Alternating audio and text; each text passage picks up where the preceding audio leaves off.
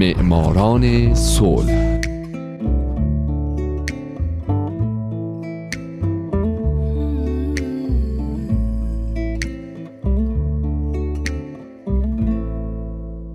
اینجا رادیو پیام دوسته و شما در همین لحظه دارید قسمت دیگری از مجموعه معماران صلح رو از رادیو پیام دوست میشنوید.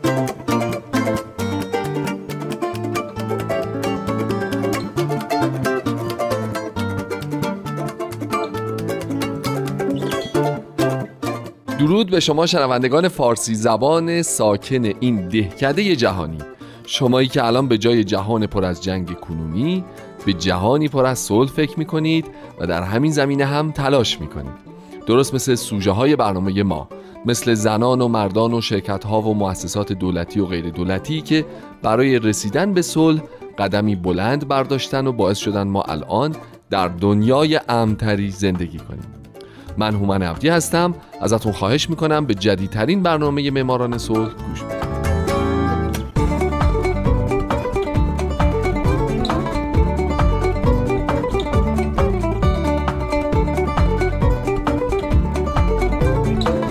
این هفته سال 1991 آنگسان سوچی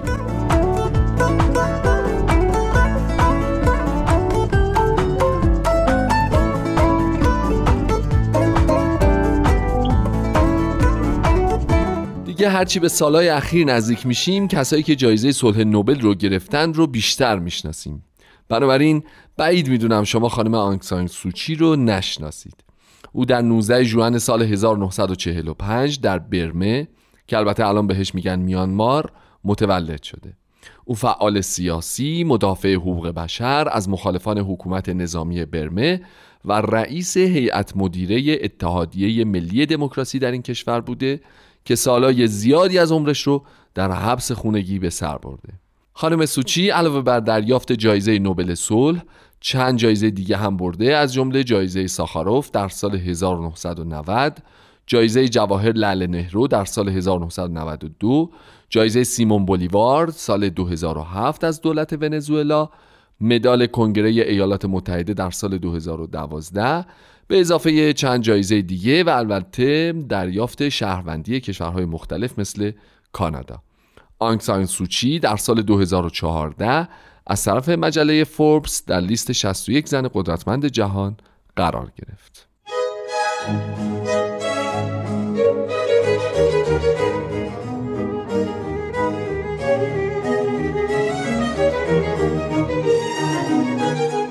اسم آنگسان سوچی مثل بقیه اسامی برمهی ها یا میانماری ها ترکیبی از نام پدرش آنگسان اسم مادر بزرگ پدریش سو و اسم مادرش چی. بنابراین سرهم میشه آنگ سان سوچی او در شهر رانگون متولد شد.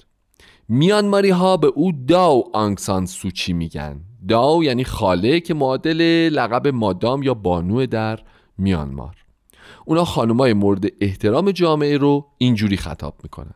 پدر آنگ از بنیانگذاران ارتش نوین میانمار و از مذاکره کنندگان استقلال این کشور از انگلیس در سال 1947 بوده که در همون سال هم به دست رقباش کشته میشه. آنگ سانگ دو تا برادر داشته که یکیشون رو در 8 سالگی از دست میده و اون یکی هم به آمریکا مهاجرت می‌کنه.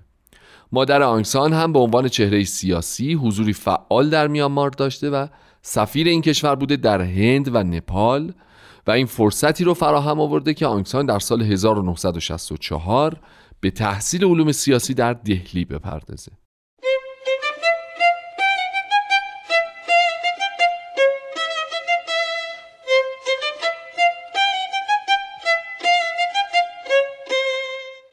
به تدریج آنگسان سوچی تحصیلات خودش رو کاملتر کرد و تونست در اواخر دهه 1960 مدرک لیسانسش رو در رشته های فلسفه، علوم سیاسی و اقتصاد از کالجی در آکسفورد بگیره. او همزمان مجبور بود برای تامین مخارج خودش مطالبی برای دکتر مایکل اریس محقق فرهنگ تبت بنویسه که این ارتباط نهایتا منجر شد که این دو در سال 1972 با هم ازدواج کنند که نتیجه این ازدواج دو پسره آنگسان بعد از ازدواج هم به درس خوندنش ادامه داد تا اینکه در سال 1985 دکترای خودش رو از دانشکده مطالعات مشرق زمین و آفریقا از دانشگاه لندن دریافت کرد.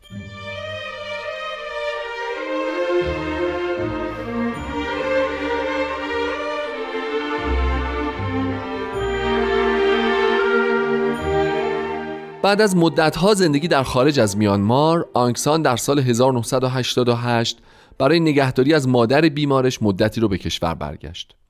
در همون سال به طور دقیق در 8 8 88 که طبق سنت بسیاری از اهالی مشرق زمین به خاطر تکرار عدد 8 در اون روزی فرخنده است دانشجوها تظاهراتی گسترده در میانمار برگزار کردند برای به دست آوردن دموکراسی در کشورشون. این تظاهرات با مخالفت شورای نظامی حاکم که از سال 1962 قدرت رو بر عهده داشت روبرو شد و اونا خشونتی توجیه ناپذیر رو اعمال کردند که باعث کشتار گسترده مردم شد. پس از این کشتار آنگسان این بار برای هدایت جنبش مخالفان به میانمار بازگشت. او در 26 اوت خطاب به نیم میلیون نفر که در مقابل معبد شوداگون در پایتخت تجمع کرده بودند سخنرانی و خواهان دولتی دموکرات شد. شعار اتحاد نظم عشق او که ریشه در اعتقاد ژرف سوچی به آین بودا بود به زودی تمام میانمار رو فرا گرفت. این اقدامات سوچی باعث واکنش متقابل دولت شد. اونا سوچی رو به حبس خونگی محکوم و شرط خلاصیش رو خروجش از کشور اعلام کردند. سوچی حاضر به ترک کشور نشد و دورانی تیره و تار در برمه یا همون میانمار خودمون شروع شد.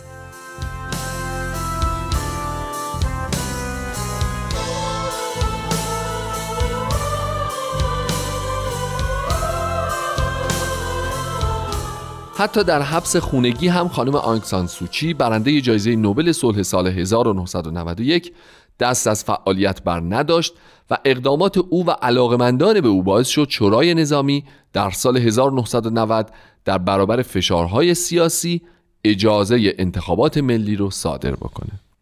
با وجود فشارهای آشکار و پنهانی که نیروهای نظامی به مردم می آوردن اما اتحادیه ملی دموکراسی آنکسان سوچی نزدیک به 80 درصد کرسی های مجلس انتخاباتی رو به دست آورد و او به عنوان نخستین نخست وزیر مردم برگزیده شد قابل پیش بینی بود که نیروهای نظامی نتیجه انتخابات رو نپذیرند و قدرت رو با نام انجمن اعاده نظم و قانون ایالتی در دست گرفتند.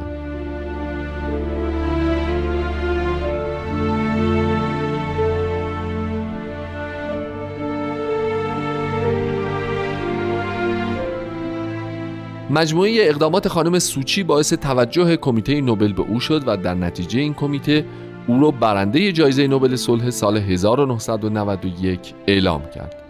اما از اونجایی که خانم سوچی اجازه خروج از کشور رو نداشت به ناچار دو فرزندش به نیابت از او جایزه رو دریافت کردند کمیته نوبل هم در بیانیه‌ای دلایل اهدای جایزه نوبل صلح به خانم سوچی رو برشمرد.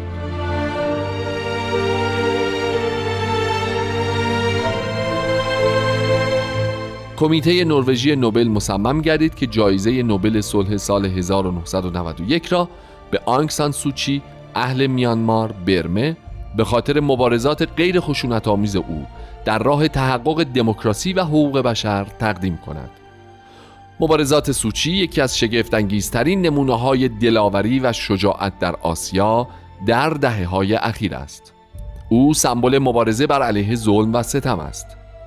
کمیته نروژی نوبل مایل است با اهدای این جایزه به آنگ سان سوچی از او به خاطر تلاش های تزلزل ناپذیرش تقدیر کرده و حمایت خود را از انسانهای بیشماری که در سراسر این کره خاکی برای دستیابی به دموکراسی، حقوق بشر و آشتی بین اقوام و ملل از طرق مسالمت آمیز بیوقفه تلاش می کنند اعلام دارد.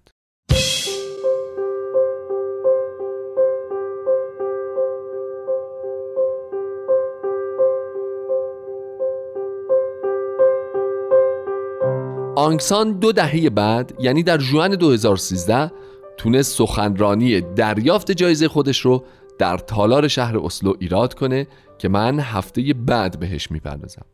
اما در زمان دریافت جایزه الکس پسر آنگسان این جایزه رو به تمامی مردم برمه یا میانمار تقدیم کرد و گفت این جایزه مال اونهاست و پیروزی نهایی در پیکاری دراز مدت صلح آزادی و دموکراسی رو به برمه باز خواهد گردوند. خانم سوچی جایزه یک میلیون و هزار دلاری نوبل رو برای تأسیس یک مرکز بهداشت و آموزش برای مردمش صرف کرد. اما جالبه بدونید که در ژانویه 2007 از سوی مطبوعات به فرار از مالیات بابت صرف مبلغ جایزه نوبل در خارج از کشور متهم شد. اتهامی که کاسه صبر شورای امنیت سازمان ملل رو لبریز کرد و این شورا برمه رو به عنوان تهدیدی برای امنیت بین المللی محکوم کرد که خب چون چین ارتباط محکمی با سردمداران برمه ای داشت این مصوب نافرجام بود.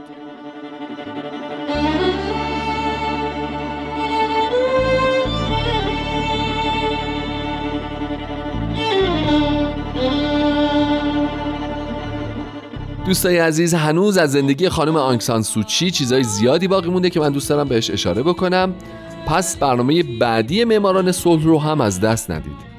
من هومن عبدی هستم و امیدوارم فعالیت هایی که بالاخره باعث میشه شما یکی از برندگان نوبل صلح باشید نه از پشت دیوارهای زندان که در فضای آزاد شکل بگیره شاد باشید و خدا نگهدار.